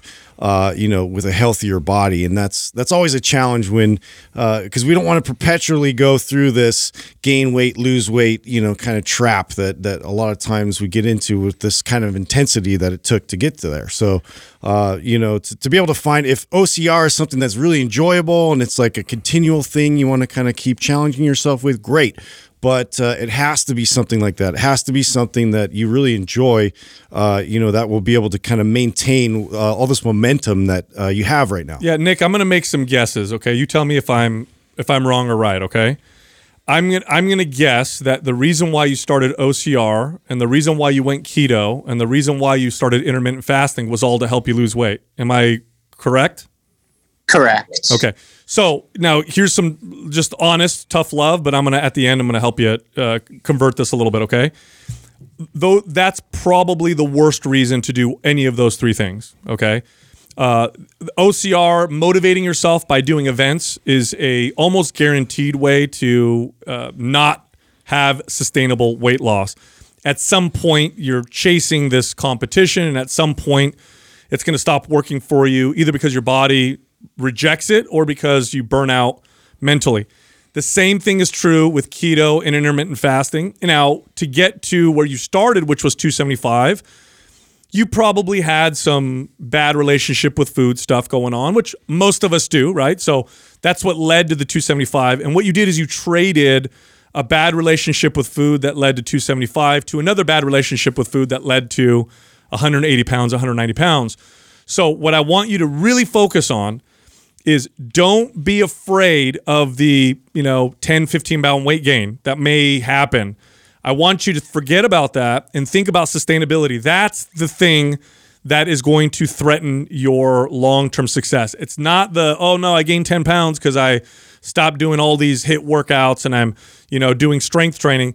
Don't worry about that. Think sustainability. You have, you know, how old are you, Nick, if you don't mind me asking? I'm 36 years old. Yeah, dude. You, do you want to, do you want to keep this body fat off for the rest of your life, right? Do you want to oh, have? Oh yeah, of course. Right, and you want to have it. In, in, you, maybe you have a family now. If you don't, maybe have one in the future. Or, you know, friends and other things in life that are very important. And it's you want create your fitness needs to not just support your life, but improve your quality of life. Now, of course, part of that is your improved health.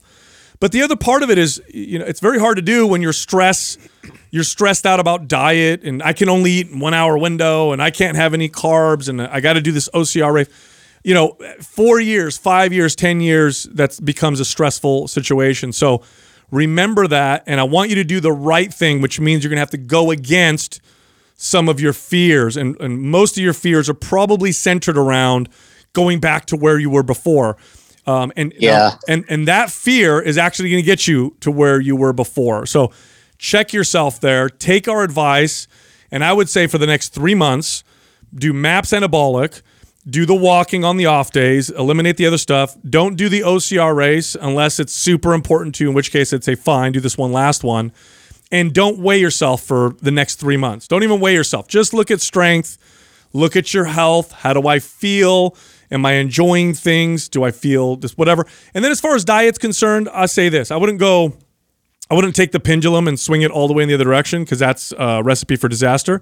I would say include a little bit of carbs post workout. As far as intermittent fasting is concerned, I would have a little bit of food. Uh, normally, when you fast, you're not going in the opposite direction, but slowly move yourself to a more normal, balanced way of living so that you move towards sustainability. I'm going to be even more specific with this and tell you what what a massive win for us would look like is if I got you to cut out a lot of the stuff that you're doing, follow MAPS anabolic to a T, which means you're doing the three foundational days. It means you're doing the trigger sessions. You're allowed to walk if you want to go out and walk. I'm totally good with that. You're you consistently start with about 2,400 calories. You've already proven that you can kind of eat there and your body's responded well. It's added three pounds of muscle and only one of fat. That's an incredible hmm. ratio. So get to consistently eating 2,400 calories while following that program. And then our next goal for the next two months or so is can I get from 2,400 to about 2,800 and get stronger in the gym? If you came back to me and let's say we didn't weigh at all, right? I, I tell you, just like Sal said, throw the fucking scale away. I don't care about that. Just talk to me about you getting stronger. Talk to me about you being able to eat and your energy levels. And then in two months, we hop on the scale. And I, as long as you're not up probably over 15 pounds, you're up anywhere between seven to 12 pound range, and you're eating 2,800 calories, you and I are high fiving, and I'm telling you how much you're kicking ass because that would be the most successful two to three months from now is to be able to do that. For you to be able to say you're eating 2,800 calories, doing way less cardio, strength training, and stronger, you you have completely started to change the trajectory of your your fitness journey for sure. And you're getting stronger and building more muscle, and for sure will have a faster metabolism. Yeah. Nick, do you have MAPS Anabolic? I actually do. I bought the uh, anabolic and aesthetic uh, package like a couple days ago. All right. Well, uh, Great. I, I want to give you something for free, so I'm gonna in, I'm gonna let you in in the private forum because I'd like you. I would love if you could give us uh you know updates every other week or so and post it in the private forum and then just tag us. Okay. Absolutely. All right, my friend. Thanks for calling. Thank you guys so much. No problem. Look forward to seeing you in the forum, man.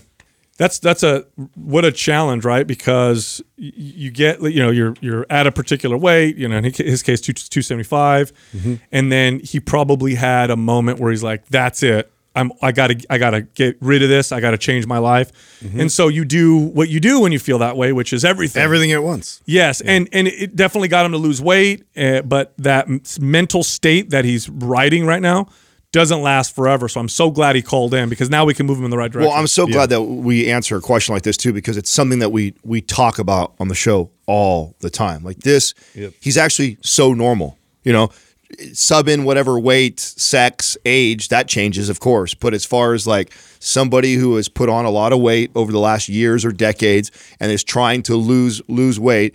This is the approach. It's exactly what happens. And I guarantee he didn't start here with all that stuff. It's probably started with right away cutting calories like Yeah. crazy, doing cardio, Yep. Yeah. and then saw the first initial 10, 20 pounds go down, and then okay, let's What add, else can I do? Yeah, Keep let's throttling. add OCR and let's add HIIT and let's do intermittent. and I'm on fire. Right. And Yeah. and now what's cool about when I get a client like this is and what I was telling him is that he's got the discipline, right? Mm-hmm. So if you've done that for the last year or so, whatever how long did he say he get, took him to get to this point? Yeah, it was uh, 2017. I think he started, but uh, if I'm not mistaken, I'm trying to look up there. It was mostly in the last yeah year. Yeah. or so, So yeah. I mean, this guy's been consistently getting after it. So if I can just get him to shift his focus, because Mm-hmm. that's the the first hardest thing is to get a client to be consistent with whatever it Yeah. is that we're trying to do. So he's already proven that he can be consistent. That'll just be the mental hurdle. That's you know, it. not getting caught up if the scale goes up five to fifteen pounds and just get stronger in the gym. Our next caller is Roxy from North Dakota. What's up, Roxy? How can we help you? Hi, I just had a question about hip dips. Okay.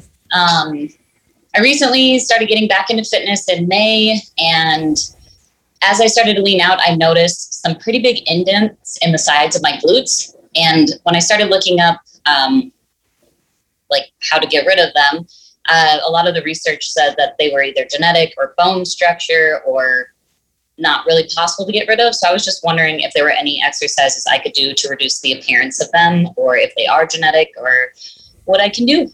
Okay. Butt dimples. That's what I call them. Yeah. Sal's got cute ones. I got a really nice one. So, uh, Roxy, uh, great. I love this question uh, because it's going to allow us to kind of highlight a few things. Now, first off, I seen the question that you sent us that you're doing all the best butt building exercises. You're doing hip thrusts, squats, deadlifts. Um, so you're doing the right kind of butt building exercises. Um, you started working out in May, so it hasn't been that long that you've been super consistent. Yeah. Do you know what your body fat percentage is sitting at, or can you give us like a rough estimate? Do you think? I honestly have no idea. Okay. you look you look pretty lean from your from the video. I would I would say without looking at the rest of you, you're probably in a pretty lean athletic category, especially if you could see. So when you're talking about hip dip for people watching this, literally it's the sides, it's under the the like the hip bone, and it's kind of where when, as you get leaner, you'll see it kind of come in a little bit. Um, now I, I I think you might be a little uh, too critical of yourself if I'm if I'm being quite honest with you. Um, that definitely is an area. That, I mean, are there muscles you could develop there? Uh, kinda. Is it going to change it much? Not really. You're doing the best exercise. I'd say be a little bit patient. You can gain a little body fat, and sometimes that'll fill in. But you you also want to be careful that you don't analyze yourself in the mirror and start to pick yourself apart and and notice like little things that you know, maybe to other people don't look like a problem at all. You might look very fit and healthy, but to you, if if you kind of go down this path, it'll be almost impossible to get out of. Well, I, I have a I have a couple. I mean, there's some things for sure. You, I saw that you are doing a lot of exercise, but I one I would ask, um, what does your rep ranges look like? How long have you been training in that in that rep range? And then also, are you tracking calories? And have you gone on a bulk in, in any time in the last you know three months since we've been trying to do this? Okay. Yeah. No, I haven't uh, gone on a bulk. I don't really track my calories. Um, and rep range, I usually do about eight to 10. Um, and three, or yeah, eight to ten, three times. Okay. And are you pretty consistent with that? Yeah. Okay, so here we go. I would love to see you lift in the five rep range, and I would love to put you on a bulk because you got to remember you're Okay. trying to. So and and the the side butt uh, is kind of what we're alluding to to get that kind of heart shaped ass, right? So that give you that look on the side. And you're doing some of the best exercises, but if you're always in that rep range and you're in a calorie maintenance or a calorie deficit a lot of the time, you're not going to build. You're just not. You're gonna you're gonna continue to kind of burn and stay tight and stay firm and stay in the shape that you currently are. But if we want to build some muscle, build some shape, well, then we need a calorie surplus. And if you've also been training in that same eight to twelve rep range for a really long time, your body's probably pretty adapted to that. So dropping you down to the five rep range and loading loading the bar more and then bumping your calories and then focusing on the exercise you're doing. I think you're doing great exercises, but I think it's important that you're phasing your rep ranges. And are you following any of our MAPS programs? I am not. Okay, so I, I, I mean, we have a we have a, a butt builder bundle. So I would love to hook you up with that and have you follow that to a T. Because in the program, we actually phase you in and out of rep ranges, and the first phase is the low rep range that I'd want to transition you into right now. So I would transition you into that. I would ask you to bump your calories a little bit, and then see what happens from hmm. there. Now, now, Roxy, if if I were to talk to somebody that knows you very well and that cares about you, and if I if I ask them, do you think Roxy's a little bit too critical of her appearance? What would they? How would they answer me? For sure. Yeah. Like, yeah. I hear that a lot from my boyfriend. yeah. So and now now sometimes we need to listen to the people that care about us the most, especially when it comes to how we judge ourselves, and especially when it comes to appearance. Especially when you're somebody that's into fitness, because look, I've experienced this. You you literally do not see accurately uh, with your own eyes when you judge yourself. At least not the way you look at other people. I'm sure you look at other people and you say, "Well, that person looks great" or whatever. Um, and then you look in the mirror and you start to really hyper criticize how you look. Don't go down this path. There's no way out, and you'll never get to the point where you look perfect if this is the, the mental state that you're in. Adam has great advice. In fact, if you do what he's saying, focus on the strength, don't focus on the mirror. That'll guide you in the right direction for sure. Have you ever worked out just focusing on getting stronger and watching, you know, the the amount of weight that you can lift uh, increase? Has that ever been a focus of yours? Has it always been aesthetic? Uh, no, I like seeing the numbers go up on the bar and everything Okay, like that good. too. I just, yeah, recently lost the weight, so it's kind of been hard to not focus on the mirror so much. Yeah. Yeah, Yeah, Time yeah. to bulk. Time yeah, to bulk. well, definitely focus on that. You're and just you know allow yourself you know that kind of freedom, uh, you know, to just go in there and just uh, you know really just keep it just specifically on how much weight uh, you're moving around and how much stronger you're going to get. you're, you're doing great exercises. I mean, you're on. You obviously have done your homework and research on the movements that are going to give you give you this look that you're chasing. But it's just, I mean, if you don't give the the body the, the right amount of calories to to grow and build a butt, the butt's a, a muscle, just like your biceps is or shoulders. It's no mm-hmm. different if a guy called me up and said, Adam, I have small shoulders, I want bigger shoulders. I assess his diet, and his diet is at maintenance or in a deficit. The the easiest thing I'd tell them is let's just increase your calories. But the challenge, especially for my female clients, is when I tell them this, they also want to stay as lean as they possibly are. And you just got to be okay with, hey, we're going to increase your calories. So we're going to put a few pounds on. Just trust the process. Mm-hmm. We can always reverse and go lean out again. But if the goal is to build a fuller, rounder butt, You got to feed then- your body. That's right. We got to we got to feed the feed it the calories it needs to build that muscle. And then if we, you know, inevitably put a couple pounds of body fat on along the way, which is inevitable and not a big deal, and we reverse and go the other way, we're we're going to lean out. Not to mention in this process, you're going to speed your metabolism up. Yeah, and and the strength gains are objective, right? Your uh, your visual criticisms of how you look can be not objective, right? So that's why it's so it's such a great place to be when you're seeing just strength go up and that's what you're focused on because you either get stronger or you don't.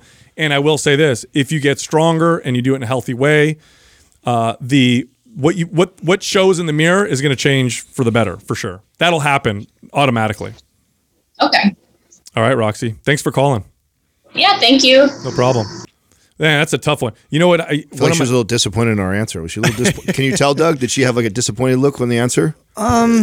Yeah, I, maybe I think she wanted uh, secret secret, secret exercise. Yeah, sauce, like we yeah. had some kind of You weren't giving out the magical secret sauce, I'm exercise. I mean, Sorry. there's, uh, we could go. I mean, I could add some things. Like I, I would love. So my my ass is on fire today. The whole thing because I did. I hadn't done uh, single leg dumbbell deadlifts in so long, and just you hit all the the stabilizer Yeah, I muscles know. around the hip, which are you're trying. She's trying to develop. So there's some exercises that we can include, but. I, I think she's already she. and we, I guess we should tell the audience because the audience didn't hear. I mean, she's doing sumo deadlifts, she's doing barbell hip thrust, she's squatting, you know. So she's doing a lot of good movements. You know, lunging, Bulgarian split squats. These are all movements that are going to build and develop the butt. But this is a, this is an area that I, a lot of my female clients would struggle with, and that is they want to build their butt and they also want to lean out, and those are mm-hmm. conflicting goals. Yeah, to lose body fat is catabolic, and to build a butt is anabolic. So one of them needs a surplus of calories, and so you just gotta, if you really care about building that butt more, you got to be okay with, hey, we're gonna try and put some weight on right now. That's inevitably what's going. Well, and then this is kind of like I don't know. I guess it highlights a little bit of the trap of of Instagram and Totally, you know, really just like uh, com- the comparison trap. It's the thief of joy, right? So you're always comparing yourself to what you see, and you're not happy with what you have. And so, like, I think it's important that you know Sal was kind of stressing that to her because you know, and, and to be able to really you know get to the place you want, a lot of times you have to remove yourself from it. Totally. No, there's that's great great balance to, for us to do because I mean there's two sides of this. 100% Sal is right and that we've got to be careful because that's the the the never ending goal. You'll always just Right. like the guy who is or girl who's chasing uh, a a certain amount of wealth and they realize that they just keep stretch they just keep the, and you see this in bodybuilding a lot too. Yeah, I'm not big enough. Not yeah. big enough. Not big enough. You know, one of my favorite things about training clients for as long as I did, I would have clients that would be with me for 10 years, 15 years. And one thing I used to love doing is I would we would take pictures sometimes, right? So I'd have these old pictures from 12 years ago. And I would love to do this because I get clients. This is something we all struggle with. And my client would say something like, you know, oh, you know, oh man, I don't look good. I don't like the weight, whatever. And I'd say, man, I remember when you used to say that to me 12 years ago. Yeah, and I'd when- pull out a picture. when you look like this. And they look at it and go, wow, I really thought I looked terrible. I looked great. And it's like you could be objective because it was so long ago. So you get caught in this trap, and fitness does not improve your life. It becomes uh, a detriment to you. So you sometimes you have to remove yourself. One of the best ways to do that is just focus on getting stronger. Now that being said, you know, because that's the, there is also some things that could potentially be the main reason why she's not building her butt. Low calorie, mm-hmm. same rep range. Who if she's been doing that for months or years? Yeah, same, yeah. And she and these same exercises, same rep range, and and living in a calorie maintenance or deficit. I mean, you simply give her a few more calories, change up a couple exercises for the glutes, drop her rep range, Drop and a she absolutely change the tempo. you yeah, know, she'll the focus. absolutely see some of that some of that Totally. butt grow. Our next caller is John from California. Hey, what's up, John? How can we help you? Hey guys, how are you? Thanks for having me on. Um, I work in the music industry. I'm an audio engineer. Uh, I'm basically the guy who records and mixes songs so they're ready for the radio. And I love my job, uh, but I travel a lot. I'm on the road more than half of the year. And for the most part, while I'm in one city or another for a month or two at a time, I can relatively manage my fitness. The problem is, come tomorrow, I'm leaving for tour. And as you might know, I'll be in one city and the next practically every night.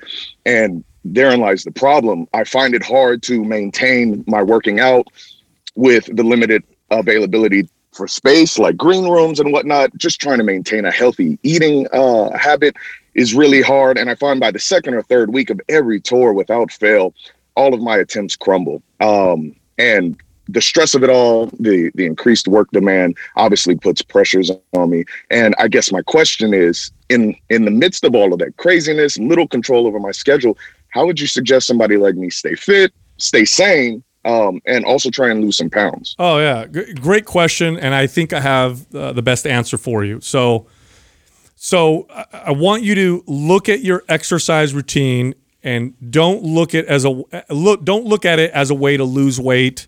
Don't look at it as a way to, you know, build muscle. And I know it does all that, but rather I want you to look at exercise as a way to improve your mental health, reduce your stress, and improve your quality of life. It is excellent for those things. In fact, studies show exercise, consistent exercise, to be as good or superior to pharmaceutical drugs for the treatment of anxiety and, and most mild to moderate forms of depression, for example.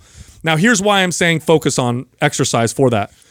Your life is so hectic and there's a lot of stress in it. And if your workouts become a stress relief for you, and that's the way you view it, your odds of being consistent are much, much higher. So, what does this look like workout wise? Well, you don't have access to equipment, and it sounds like your, your schedule can be kind of crazy. So, I would say 15 to 30 minutes every day.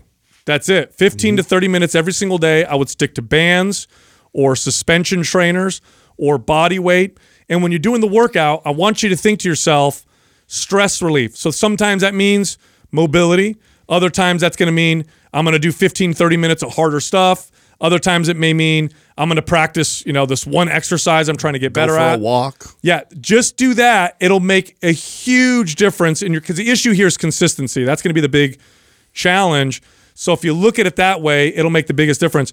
We do have two programs that are very convenient for people who travel, right? So we have Maps uh, Anywhere and Maps Suspension. If you don't have those, I can send those to you, and you can pick and pull from there workouts you could do pretty much anywhere. So I, I've trained uh, a lot of clients, a lot of clients with a similar situation, maybe not a, the exact same profession as you, but they're home with me. We're training. We're training hard. We're consistent. Their their stress levels kind of lower because they're not on the go, and they're building muscle and they're feeling great. And then boom, here comes a one month, two month, maybe three to six month even trip where they're where the stress level is going to go up, their sleep uh, is going to go down, and uh, they're not going to have access.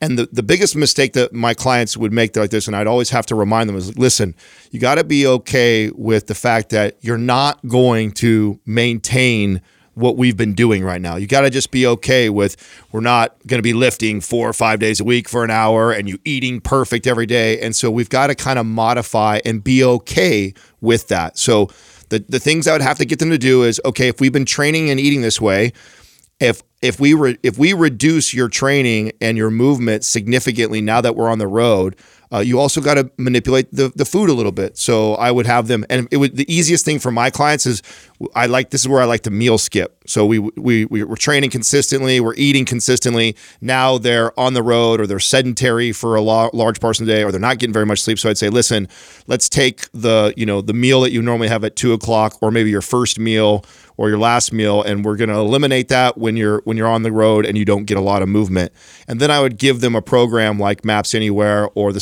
suspension trainer and say here all you you don't need anything but bands or the suspension trainer.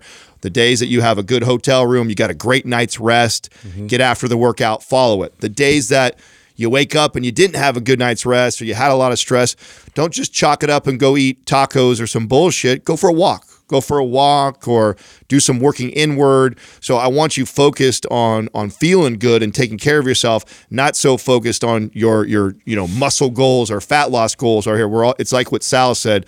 What all the things you're doing when you're on the road is to optimize your job and your performance and your mental health and and what you do for a living. And don't worry when you get back with me and you're back home and we got the gym and we have some time, then we'll go after it hard again. Yeah, very similarly. I had clients, you know, in your situation too, uh, that's why we created those programs. But um, you, you know, and to view them in terms of like, uh, you know, being restorative and being somewhere where you can go to kind of de-stress. But also, uh, I had my clients like first thing in the morning. That was like basically their cup of coffee was Yes. that ten minute uh, supercharger workout, where it's just a very basic workout uh, that you could do consistently. It didn't take up a lot of time. Uh, made you feel really good, really energized, and and got you out and started your day on the right foot. So I, honestly, I think like if you can uh, really just dedicate. Uh, that that that first instance in the morning to uh, you know getting your bar, body sort of charged up, uh, you know through physical activity, it's going to set the tone for the rest of the day. Yeah, John, if you did 50, if you did 15 to 30 minutes every day, and it could be something different every day, just again, listen to your body. You know, that's that's that's probably going to average out to two to three hours of structured exercise a week. That's not bad. That's like going to the gym two or three days a week, right? Except you're doing 15, 30 minutes every single morning. I'm sure some mornings you're going to feel better and you can do more. So, what you do is you just set your alarm and you wake up a little earlier and you go into this routine. Sometimes it's going to be stretching and mobility, other times it'll be suspension trainer, strength training, or resistance bands. Other times it might be a walk or it might be 15 to 30 minutes of meditation or mindfulness. But if you do it every single day for a little bit of time, it's easier to be consistent with your schedule than it is to carve out an hour and a half at a gym. I also don't know if you've if I don't know if you've connected these these dots yet or not, John. But there's something that is really common with someone like you. Uh, we've all gone through this too. Is you got a night of work where you like say you grind all the way till like a you know midnight or one in the morning and it was just a long day stressful day and then you got to be back up early next day and you didn't sleep good whatsoever. And we've talked about what happens with cortisol levels and then all of a sudden that that next day you have these weird cravings. You hadn't thought about Jack, Right. Jack in the Box Right. since you were a kid, or all of a sudden you want this fried, greasy food. That's a that's very normal for that to happen. And if you know that ahead of time that oh shit, this was a bad night, you put on kind of like your your defense mode that day. Like you know what, I know my body's going to be wanting this food or doing that. So getting fed with something good and healthy and balanced early, and then just kind of making that a day where you're walking and just staying active. You don't need to get after it, but just being mentally prepared that you knew that you got a bad sleep day. You better be prepared for that craving that's going to kick around 10, 11, or noon of wanting shit that you normally wouldn't even want. And that's where this spiral effect happens is I get shitty sleep. I don't feel I didn't I didn't move very much. I was stressed out. And then on top of that, now my body's craving this greasy food and I'm just hungry because I haven't slept much and I'm tired. And then you just do it. And then that's where the spiral happens. So being aware of that is is is huge just to know it's coming. Yeah, it, it happens all the time. And if I might add, uh, we're on a tour bus and we're lugging equipment back and forth. I'm curious, does any of that constitute as physical exertion or activity towards workout goals? Abs- Uh, absolutely. Yeah, totally, Okay. man. I mean, you're moving. You're, you know, it's it's of course, absolutely. And It's not always symmetrical. That's the fear. It's not, you know, planned. It's, you know, Uh, That's scary. okay. Those are the days that you allow yourself to eat a little more calories. And then the days when you find yourself sitting at the desk or working all day and not moving, those are the ones you got to be mindful of pulling back a little bit. That's where this. that- I think that's one of the hardest things is like when you get on like a, a plan where you're when you're home and you're consistent. I mean, you're training, you're moving. It's predictable. Yeah, it's predictable. Where when you're when you do something like this, you've got to be kind of mentally aware of like, oh shit, this is a day when I didn't move at all. I need to, I need to. That's and that's why I, I would tell clients to keep it easy for them. I'd just say on those days, drop a meal. You know, whatever you would normally do, you know you didn't move very much, drop a meal on those. And then the days when you are, you're moving hell of equipment, sweating while you're just doing your normal job. Well, shit, that's the day you feed that body. Make sure it's taken care of. Okay. No, it makes perfect sense. Thank you guys. No problem, John. We'll send you MAPS Anywhere and map suspension. Okay. Thank you very much. Have a good one, guys. Thanks. Thank you, man. Yeah, that uh, Those, this is hard. it is. This is this is really hard. I'll tell you what, um, you know, obviously all of us have been training a long time. I've been doing it myself for a long time. And I'm always, I'm typically pretty consistent because I figured that out for myself a long time ago. It It's not about going to the gym and building muscle and looking good when I got really stressful stuff happening in my life. I literally go to the gym and it's it's mental and psychological. That's it, 100% and it keeps you consistent that way. So what's the end result? Well, the end result is you're much more consistent and you get the mental benefit from it. So exercise is not just developing an aesthetic physique and looking great. It's so much more than that. And if people realize that, then they and oh my gosh, I'm so stressed out. You know what I should do? 15 minutes of, you know, exercise or activity. The truth is, though, not, and this is where we're we're different, right? Like I totally identify with this as uh, as a challenge for myself. Like uh, you've been able to build that for yourself. I mean, of the the three of us, I think Justin would agree too. Like you know, you were the one who rain or shine, stress or no stress, fucking like you don't miss your workout. You've connected those dots. You've found a way to always do that. Where I was more of the person who was very uh, on or off. Yeah. I'm when I'm on, I'm dialed. When I'm training consistent, All or nothing. Yeah, all or nothing. And so as I got older and, you know, would see these patterns and realize like I'm not always going to be all the way on, how do I adjust my life? Yeah. So uh, and and it's it's amazing. You don't have to do and I'm I'm in a situation right now. I'm just coming off of COVID. I didn't train for almost 3 weeks. Uh, What I've learned to do over all these years and mistakes that I've made in the past is okay, when I'm not moving that much and I'm off the wagon a little bit, I've got to adjust my eating. I've Yeah. got to be aware. I've got to scale way back on that because I'm not putting the work in. And then I don't have to do a lot. You do a uh, do a so- solid one workout or two workouts in the week, especially if you're doing the good movements. That'll send it, and you keep the diet in check.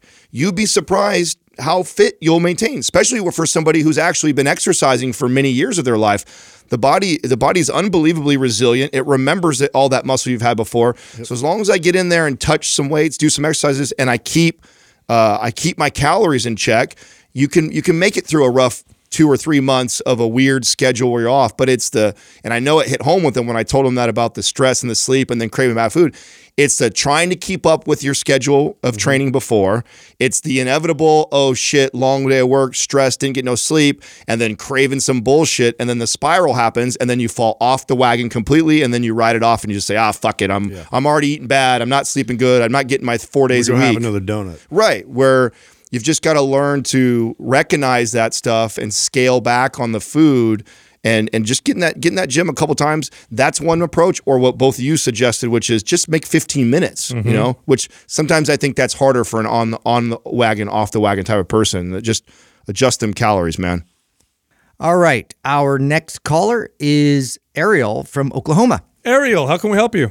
Hi, how's it going? Good. Um, so a little bit about me. I'm 18 and I'm actually a rock climber, but um, right now I'm at school. So during the week, I kind of just focus on lifting, strength.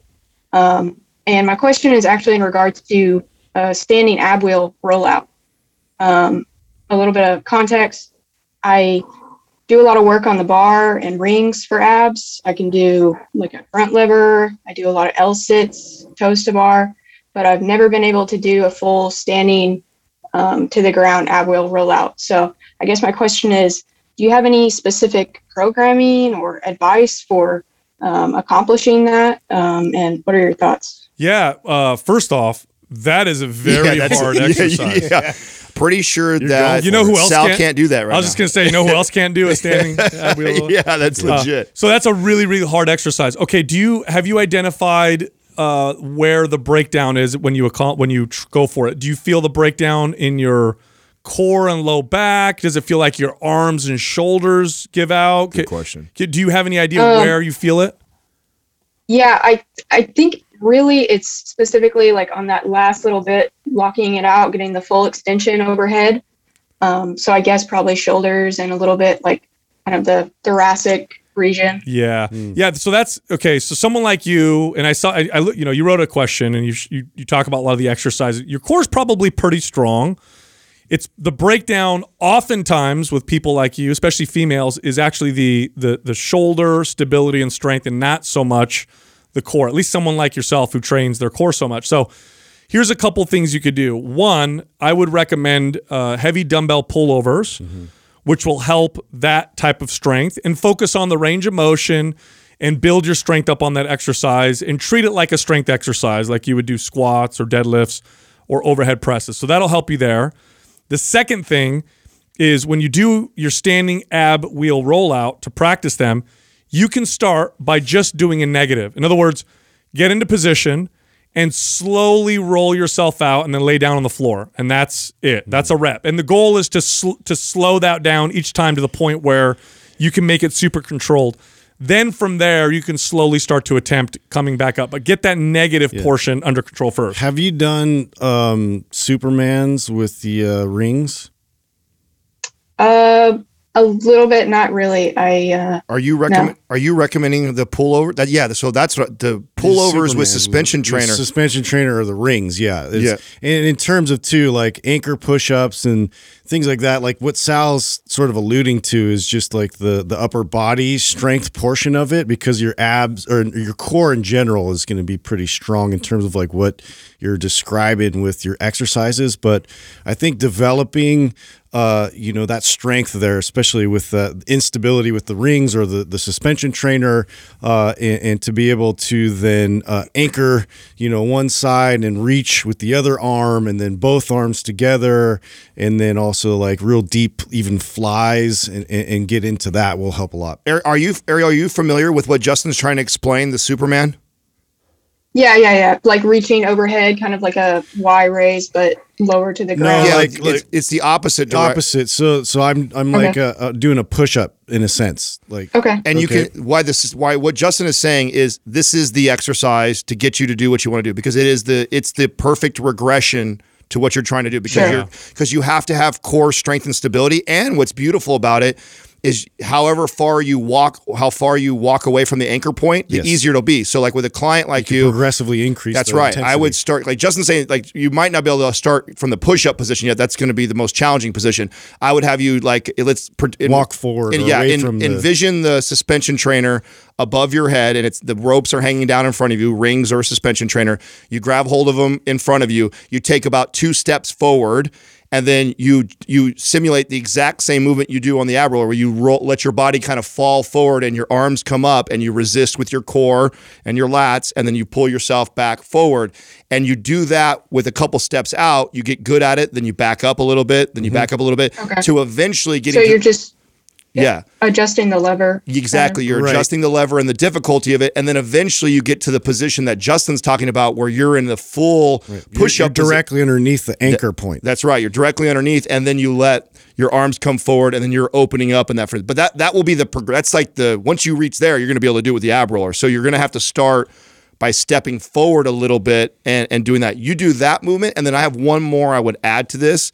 Um, because it, uh, like that- like an isometric type of movement uh, would be overhead carries with kettlebells, or du- if you don't have kettlebells, then dumbbell will work but uh, just strengthening your your entire body in that position and do carries. That with what Justin is saying, uh, you will accomplish this Increase your movement. end range strength. You know what? Um, do you have MAP suspension? Uh, no, I don't. Yeah, that would be a great program Yeah, we'll for someone like you. Rock climber, the kind of strength you're looking for is kind of full body, stable. It's got the exercises that we're talking about. I think that'll be a perfect program for someone like you to follow. So we'll send that over to you. Okay. Thanks. All right, thanks, Ariel, and thanks for listening to the show. Yeah, thank you guys so much. I really look up to uh, you guys and all the information you put out. So Thank, you. Thanks. Awesome, thank Keep you. kicking ass. Yeah, it's cool to have uh, people that age uh, listening to our podcast. Yeah. You know, that's really Yeah, good because she's seeking guys. out good information. well, we were just talking off. We were joking off air that I said it's amazing that anybody under the age of twenty listens to us with our dad jokes and shit.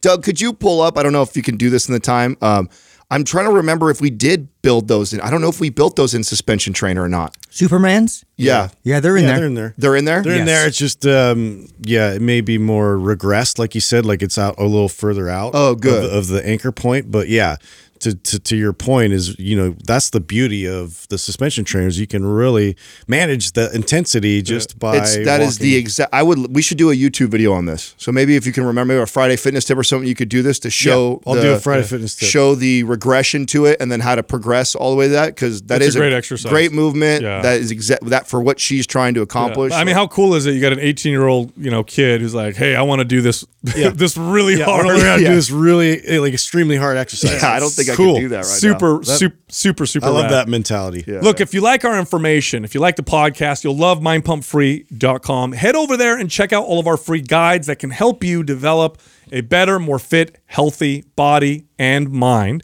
Also, you can find all of us on Instagram. So you can find Justin at mindpumpjustin, me at Mind Pump Sal and Adam at Mind Pump Adam. Thank you for listening to Mind Pump. If your goal is to build and shape your body, dramatically improve your health and energy, and maximize your overall performance, check out our discounted RGB Super Bundle at mindpumpmedia.com. The RGB Super Bundle includes MAPS Anabolic, MAPS Performance, and MAPS Aesthetic, Nine months of phased expert exercise programming designed by Sal, Adam, and Justin to systematically transform the way your body looks, feels, and performs. With detailed workout blueprints and over 200 videos, the RGB Super Bundle is like having Sal, Adam, and Justin as your own personal trainers, but at a fraction of the price. The RGB Super Bundle has a full 30 day money back guarantee, and you can get it now plus other valuable free resources at mindpumpmedia.com. If you enjoy this show, please share the love by leaving us a five star rating and review on iTunes and by introducing Mind Pump to your friends and family. We thank you for your support, and until next time, this is Mind Pump.